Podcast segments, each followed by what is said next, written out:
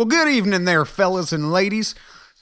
I'm letting you know that today's podcast is brought to you by the one and the only Icy Tokes. They are an innovative little design that allow you to keep your smoke cool, but without getting that overflow that pushes your bong water out onto the table. Nobody likes that kind of shit. So, what they have done is they have designed these amazing little cubes that you can connect to make for your six inch bong, for your foot long bong, for your foot and a half long bong, or for everybody out there like me who likes them big fuckers, them two foot bongs. They will keep your smoke chilled, making your whole experience for smoking quite a bit better. So, what you need to do is check them out on icytokes.com. Let me tell you that one more time icytokes.com. Thank you for tuning into the Omniology Project. I am your lodestar, William Waffles. Today's episode, we have a great one, as usual. We start off with my exodus from California to Oregon. We discuss a little bit of the recreational marijuana, my likes and dislikes. We talk about Halloween, haunted houses, and we even get into some real spooky stories. So please get your bongs ready, heat up those nails, roll them doobies nice and tight, engage your hyperdrive. Fuck this Bigfoot Biggie is. You believe in aliens? What really does happen to your underpants and socks and you think he just wears them all over motherfucking? UFOs. What the hell's out there? I'm just trying to figure that stuff out. Good morning, good evening, good afternoon. I'm not sure what time it is for you, but right now we are together. Thank you for joining me for this episode of the Omniology Project. This is my first podcast in, oh, I don't know, a couple months. I stepped away from the Natural Habitat podcast because I was making the move up here to Portland, Oregon. I used to live in Central California, spent my whole life there, back and forth from town to town, and finally made the move up to Portland, Oregon about a month ago. I've been dealing with the laws and the rules and the new legal marijuana up here and getting a job and all that good fun stuff. But yet here finally I have a company a com- I have compiled all of my essential tools to where I can sit down and come back and spend time broadcasting, voicing my questions and concerns. So, on today's episode of the Omniology Project, we will be discussing moving to Oregon, the fucked up story I have of that. Legal marijuana. We'll touch basis on a couple things on Halloween, including some dumb facts I have you probably know them, but I'm going to say them anyways. And then, as well, we're going to discuss some haunted housing. And not just haunted houses, but actually, I will go over a couple of haunted areas and places I've actually been to and been involved with. So, now, let's talk about me moving up here. It was an interesting situation things finally fell into place, and me and my buddy make the move up here. After being told that our apartment was not done being remodeled for, I don't know, I believe two weeks, we finally had the truck packed. We were leaving in the morning, and the rental company guy called me and said, Oh, hey, it's not going to be ready. I said, Well, we're already packed. It's too late for us to change all of this. this time around. So we're going to come up. We'll try and take an extra day or something, but that's where we're at. He said, All right, we'll work something out. So we get up here the next day and we're saying, You know, hey, our apartment's not ready. What are we supposed to do? The guy said, Well, I can rent a hotel for you, or I can put you up in another one of these apartments that I own. I'm like, all right, cool. Put us up in the apartment. You know, he said, Oh, it should only be a few days. I believe we ended up staying there for two weeks. Now, what I find very funny about this situation is we didn't even move into our house or this other house that I considered legally squatting in. We parked the truck at our at our actual apartment, unloaded everything into my roommate's room, And then we went and squatted in this other apartment for two weeks. We watched television on my phone. We slept on air mattresses. They had nothing in the refrigerator, nothing for bathroom supplies, no towels, no curtains in the bathrooms. It was a very odd situation. So after about two weeks of legal squatting, they finally came, or they finally finished our apartment, and we made the move into it. And then from that point on, you have the troubles of finding work and all that good stuff. This being moved into our apartment was four days before it became legal to have, well, not to have, to purchase marijuana at medical stores. So I believe it was October 1st here in Portland, Oregon, or Oregon all around, that you were able to purchase recreational marijuana from a medical dispensary. So here we are, October 1st. Me and my roommate, lucky enough how we are with the place we rented, less than a block away, we have a recreational store that we frequent quite often. So we go down there for the first time, do the little sign in stuff that you got to do, and walk inside. I am not surprised or caught off guard at all by any recreational shop that I go into. Uh, at one point in my life, I was involved with a delivery service in Central California. I've had my medical card for a long time. So going into a shop is just another day like going to the cigarette store for me, or like, say, to Bevmo so I could go purchase my fine alcohol or whatever have you. So I go in, I get the rundown. They say I can't buy this, I can't buy that. Edibles and concentrates, like I knew. And they, you know, we are ranging anywhere from six to fourteen dollars a gram, which isn't real bad. Now the numbers they're throwing out there, I don't know if I can believe them.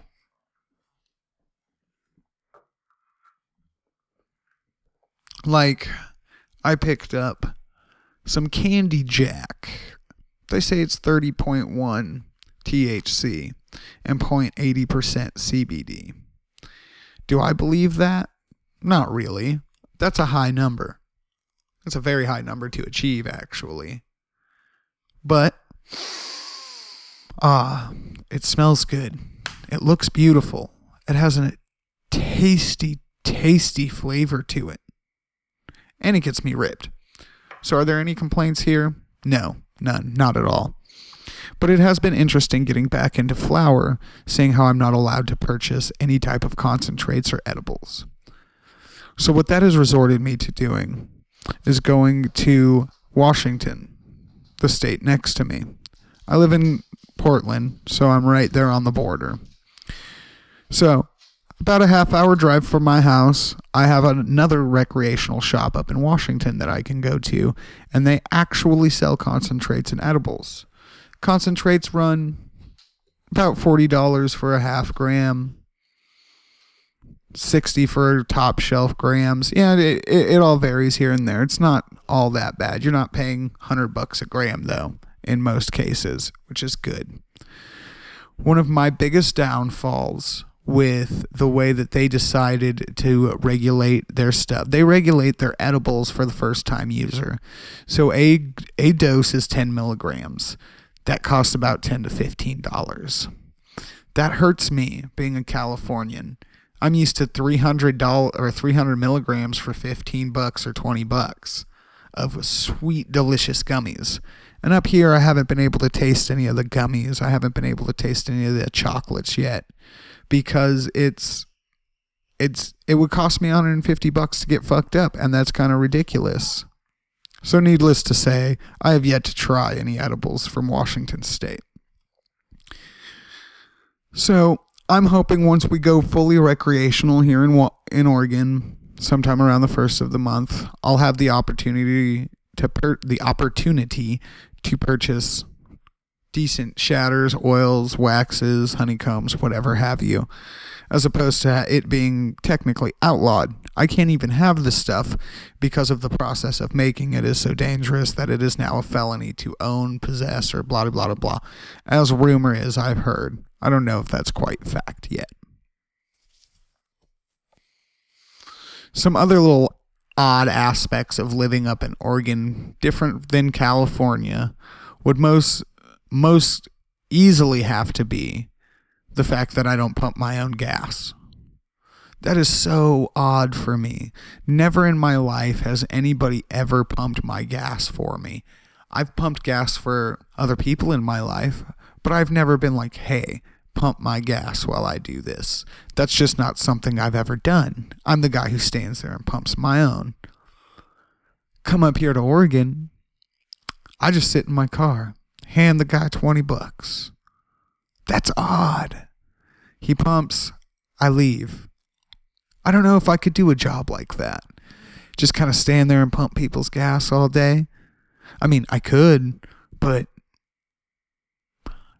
you know, that's one of those odd things about about Oregon is there are little things that are different. Living up here, you can park on on either side of the road going either direction. So say I'm going down one way on the road and I feel like parking on the other side of the street. I don't have to turn around to do so. I just pull over to that side of the street and park. It's an odd thing to see when you're from California having those those strict laws where you're not allowed to do things as such. I ran into I'm going to guess it is a protected left turn, but it is a yellow arrow that just blinks for turning left. It doesn't do anything other than blink. I sat at one for almost five minutes one day thinking the thing was going to turn red until people were honking behind me, and I realized that it's like, take it at your own caution.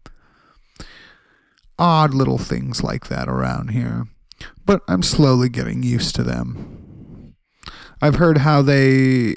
I, I was prepared for Oregon drivers, how they're super nice and everybody's a lot more of a obedient driver up here. And I can say for the most part, yes, they are. I've never really had to fight to get into a spot that I'm trying to get into. I've never been pushed off the side of the road or honked at for that fact, which is kind of odd. Well, I was honked at once, but that was because I was sitting at a light forever. People in Oregon are fairly courteous, and it's something something refreshing being from California. Everybody's busy, everybody's got their own agenda, everybody's moving and grooving to their own beat. Up here, everybody's just kind of relaxed. You know, everybody's a little more polite. And it's interesting. I enjoy it. It's made me a little more polite and it's made me a little more enjoyable, I'm sure, for the people around me. Ah, the people around me. Good friends. Good friends. I moved up here with a roommate. Now, me and this roommate, for the last two years, we've known each other for a long, long time. But for the last two years, we have worked at a little local haunted house we have back at home. Or not back at home, back in California where I used to live. And, you know, nothing fancy, nothing spectacular. We had some cool attractions. Uh, I've scared children, I've scared adults.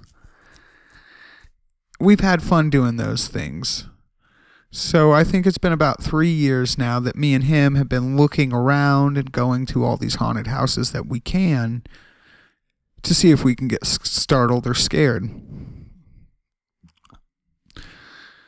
Yet to this point, I haven't been scared. I haven't been startled. I haven't been like, oh shit, oh, oh no. You know what I'm saying? Um, we've done a lot down in down in California. I've done a, quite a few up here in Oregon already. I went to a full contact one, and I mean it was all right. It was great theatrics. I had a good time. I watched them shove some kid into a, an ice box, and they shoved me and my uh, my buddy into a pit of foam. It didn't look like foam, but I knew it was.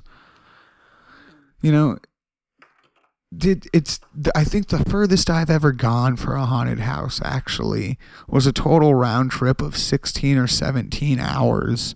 Me and uh, Mikey Booyah, a real good friend of mine, we we got a wild hair up our ass one night and decided to drive to Las Vegas to go to the Goratorium. Now this is a quick this is a little haunted house thing that Eli Roth built and put on.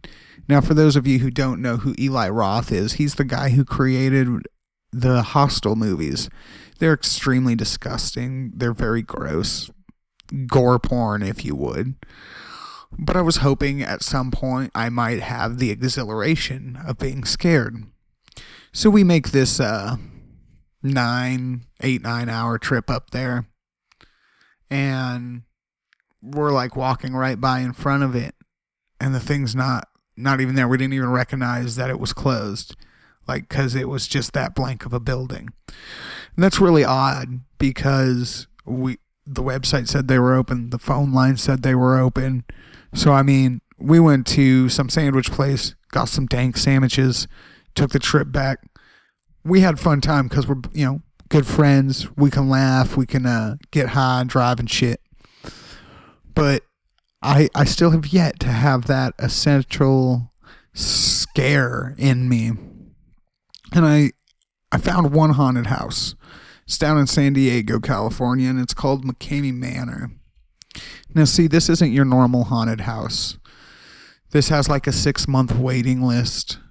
It is, now, when I say full contact, that's an understatement to what they do to you. It is, it, takes so long. I've done a lot of research on it. It takes so long for you to, the wait list is so long because they put you through a psych evaluation. They study you and your team, your group. You can't do this alone, and it's only for the people you go with. So you're not going to be there with somebody you don't know.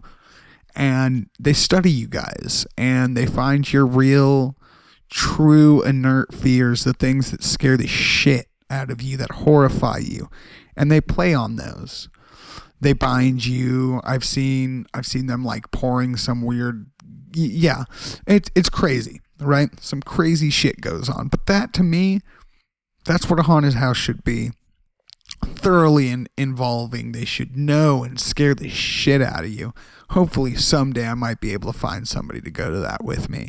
Um, if you're listening and you're down, write me a little email on the Facebook or or send an email to uh, the Omniology Project at gmail.com. You know, we'll get together, we'll do this. So, that being said, haunted houses, you know, that's all in the realm of uh we got Halloween coming on. Right now it is Samhain, you know, is all devil's night. It is the night before Halloween. This is when you got to watch watch out for your car and shit, you know, after 12 tonight cuz that's when shit gets crazy. Little punks will go around and do all them little uh tr- tricks on your car and tricks on your house and shit and hopefully hopefully the uh, the appeasing of giving off free candy tomorrow will retard most of those urges but you never know. You know i was a child. I used to tp houses and whatnot. Samhain is a uh, is a real awesome evening in the eyes of any trickster or or, or hooligan out there it gives you the opportunity to get out and actually create some kind of mischief Speaking of mischief, I uh, I was reading the study that it's you know one of those clickbait sites. I was reading some study on Halloween and how dressing up in this you know evil character and putting this mask on really changes the child's mentality. You can see these kids that are normally good all year round becoming a little more mischief during Halloween and that's because we actually allow them to become more mischief during Halloween. How how much in trouble does somebody really get if they TP a house or if they get caught TPing a house? Not much. It's some toilet paper. They go clean it up themselves. As long as the jokes aren't too bad, the children are encouraged to go use their imagination and have fun. But what that ultimately leads into is the child stealing more candy or going a little too far with the pranks. Is that necessarily a bad thing? I don't think so. I think we're being wee bit too protective with the the costumes, the way we treat children, checking all the candy. You know, checking all the candy, that that's a parent that's so the parent can get all the good shit. Let's not lie about that, okay? The only people who are poisoning and or sticking razor blades in children's candy is the parents or relatives themselves. End of story. We all know that. I think there's been like one or two actual documented cases of where somebody was poisoning children in the neighborhood or you know just random people. The malicious act like that is so uncommon.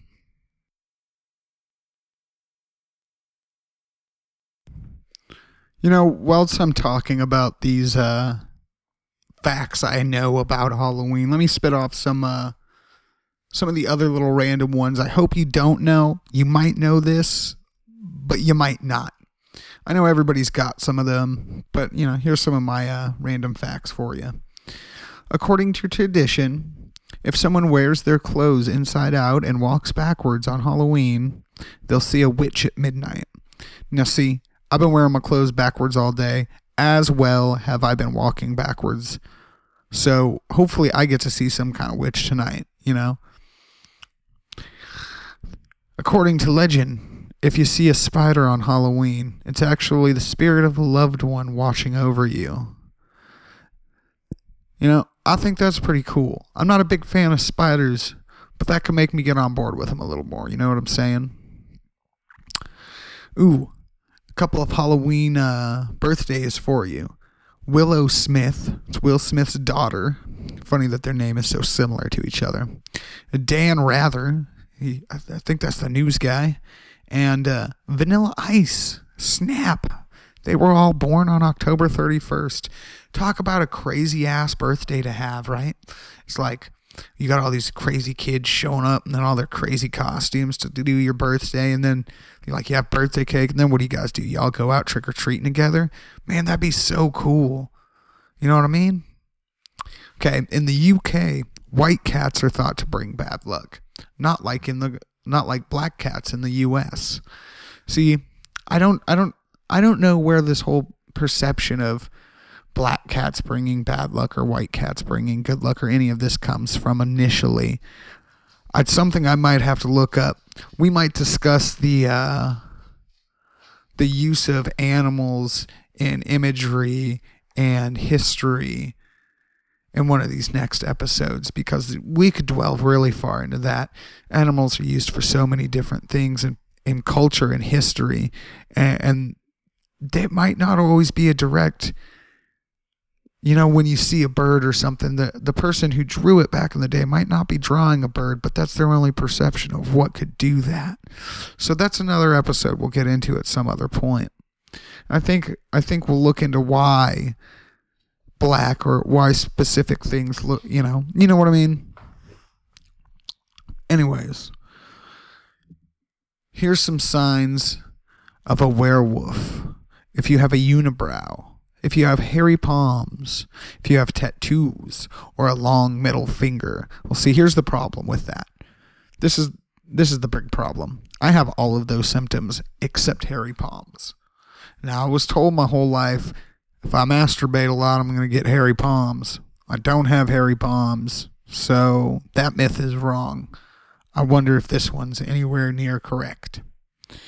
Here's a here's a fun little tidbit about Casper for you. The first time he was ever appeared in anything was called Noveltoons, and it happened in 1946. So let's think about that really quick. That makes Casper an old child ghost. So he's been a child ghost for a very long time. Man, that must have that must suck to be a child that long, not be able to grow up. You can't drive like ghost cars or nothing because he ain't got his ghost license. And then this is this has got to be one of my favorite. I don't know if it's like a fact, but it's something I always like to think of as a fact. And you know, I, I see people out there in their ghost costumes, and they're ooh, I'm a ghost, boo. And I always got to walk around behind them and see see their butt and if they ain't got no poop on their butt, then they're not a real ghost because because ghosts are dead and that means there's poop on your butt because you evacuate your bowels when you die. That's just the kind of things that happen. You know, poop. Poop happens. One last little list of Halloween fun things for me to list off for you. These are my list of. These are. This is my list of favorite Halloween movies. They are not in any particular order from favorite to least, they are just listed. Starts with Halloween. brain. My sometimes my brain moves faster than my mouth does, and it causes my mouth to not say the proper thing at the proper time. It's very discouraging sometimes, but I like to work through it. So, again, we start with Halloween 3, Season of the Witch, My Soul to Take, Idle Hands, Hocus Pocus, Trick or Treat, Ernest Scared Stupid, Addams Family Values, Donnie Darko, and Creepshow 1 and 2.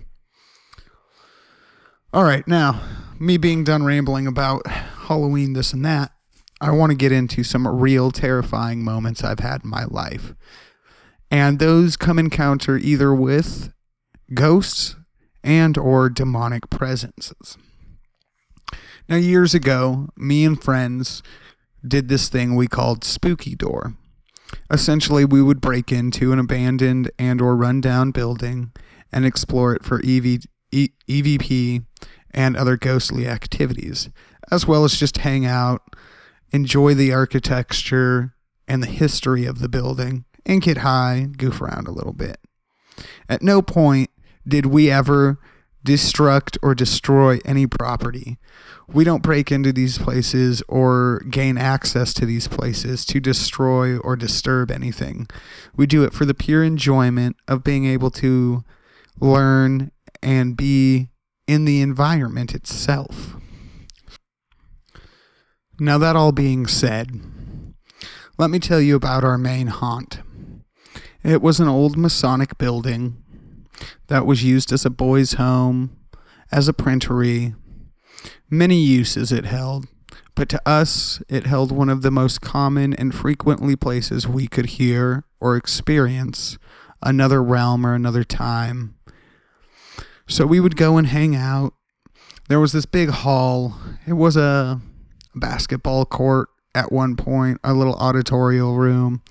It was well, okay. When I was in junior high, this building was used as Friday night lights. You could go play basketball, watch movies, uh, play video games, play pool, hang out with people. Uh, we had a bad earthquake and it essentially condemned the building. It sat for eh, about eight, ten years, and that's when we started to hang out in it. So we were hanging out in this building, just sitting there smoking, bullshitting. It was a rainy, heavy night. And all of a sudden, my friend who was sitting across from me, her wall, her her body, her back is against the wall or this little stage area, so it was fairly protected. I'm sitting on a bench roughly two feet in front of her, and she gets this deathly cold face, and she's just looking right over my shoulder, and she says, "Bill, Bill." Bill, like startles me. I said, What? And she said, There's something behind you and I turn around and I see nothing. I start scouring this dark, dim lit, dank room, and up in the corner, I see these red glowing dots. They're far off in the corner where there's normally no reflection, there's no light that could be brought in from a passing car. It looks almost almost digital, like two little digital red lights up in the corner. Now, mind you, we've been there a lot, so we know the area, we know this building, we know there's nothing like that in there. So that that that held this very cold, hollow sense to me. And at that exact moment, we heard a dog bark. Now, it was unlike any other dog bark I've ever heard. It was loud, it was deep, it was it was so intense. It sounded like this dog was in the building with us, rooms away. We both jump. Startled, the group looks at each other and not sure. We kind of make our way towards the exit, hearing this barking the entire time. We leave our lights killed. We're very intrigued, yet we're uneasy. So as we approach the exit, we stand there for a moment and listen to this dog, listen for his movement, seeing if he's coming closer. We hear it getting slightly louder, so we exit the building. Upon exiting the building, we essentially cannot be in the yard of the building. So we run from the yard to the fence, and as we're hopping the fence, we listen for that barking. The closest barking we could hear seemed like a small chihuahua quite a few blocks away from us. That incident didn't hold too hard with me. We've heard some odd things there, we've seen some things, so I didn't take much mind of it. That night they were taking me home and they dropped me off at home. They went home themselves. I ran to the store really quick. And on my way back home, I realized way off in the distance in the road, I saw these two red eyes. I thought to myself, that looks odd. Why would those red, red why are there red eyes in the middle of the road this late at night? And as I approached it and came closer to it, it clicked in my mind that this is something I've seen before. In fact, I've just seen it, and I remember that I just saw it in the building. And at that moment, I had that true inert fear. My heart stopped. My skin became tense. I was afraid for a moment. I wasn't sure what was happening, what was going to happen, what was going on. And then at that exact moment, as I'm coming closer, I can almost see whatever is emitting these glowing lights they they raise up towards the sky and dissipate off in separate directions. So right now i'm totally confused. I'm panicking. I'm a little stressed. I pull out a cigarette. I light it up. I go home. That seems to be the end of that From that point on, I've heard a lot of dog barks off in the distance. I try to think to myself if they're real, if it's my imagination, or if it's some other spirit attempting to make contact with me. I've always had a huge fascination and connection with the canine. I have a dog. I love him very much. We have a great bond. I uh, lived in Mississippi and I helped with Hurricane Katrina for about nine months. I spent a lot of time doing dog rescue down there, retrieving scared dogs from underneath houses. I've always had this connection with the canine, which made me feel like there was a bit more to that experience than than what I can only believe at this moment. So that being one of those incidences where I was truly terrified and where there was an actual physical presence, something I could see, almost tangible, you know, almost comprehensible to me. Another one of those instances comes with a very sad story. In the town I used to live in, San Luis Obispo, California, there was a man named Rex Krebs. He abducted and killed two college girls. He was convicted and arrested and is in prison right now. Now, here's where the scary part of the story comes into play. He lived out in the hills on the outskirts of town. They found one of the woman's bodies, and as the story goes, he kept one of the the second woman locked in the upstairs bedroom at one point, she made a break for it, running fully naked down this old dirt road in hopes to escape her captor.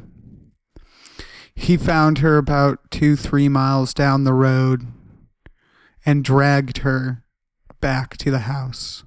Physically, literally dragged her. Her body has never been found. There's speculation that she was buried in the side yard next to the house, overlooking or right underneath the window that would have overlooked the yard where she stayed. So, me and my friends take a venture out to this man's property. A few miles up into the hills in an extremely desolate backwood area, we find his house. Slightly torn down due to not being kept up over the years. And we sit down and inspect the area. We turn on our recorder downstairs and we go upstairs to smoke in the room she was left to sit in. Upon inspection of the room, we notice scratch marks on the floorboards and on the inside of the door in the closet.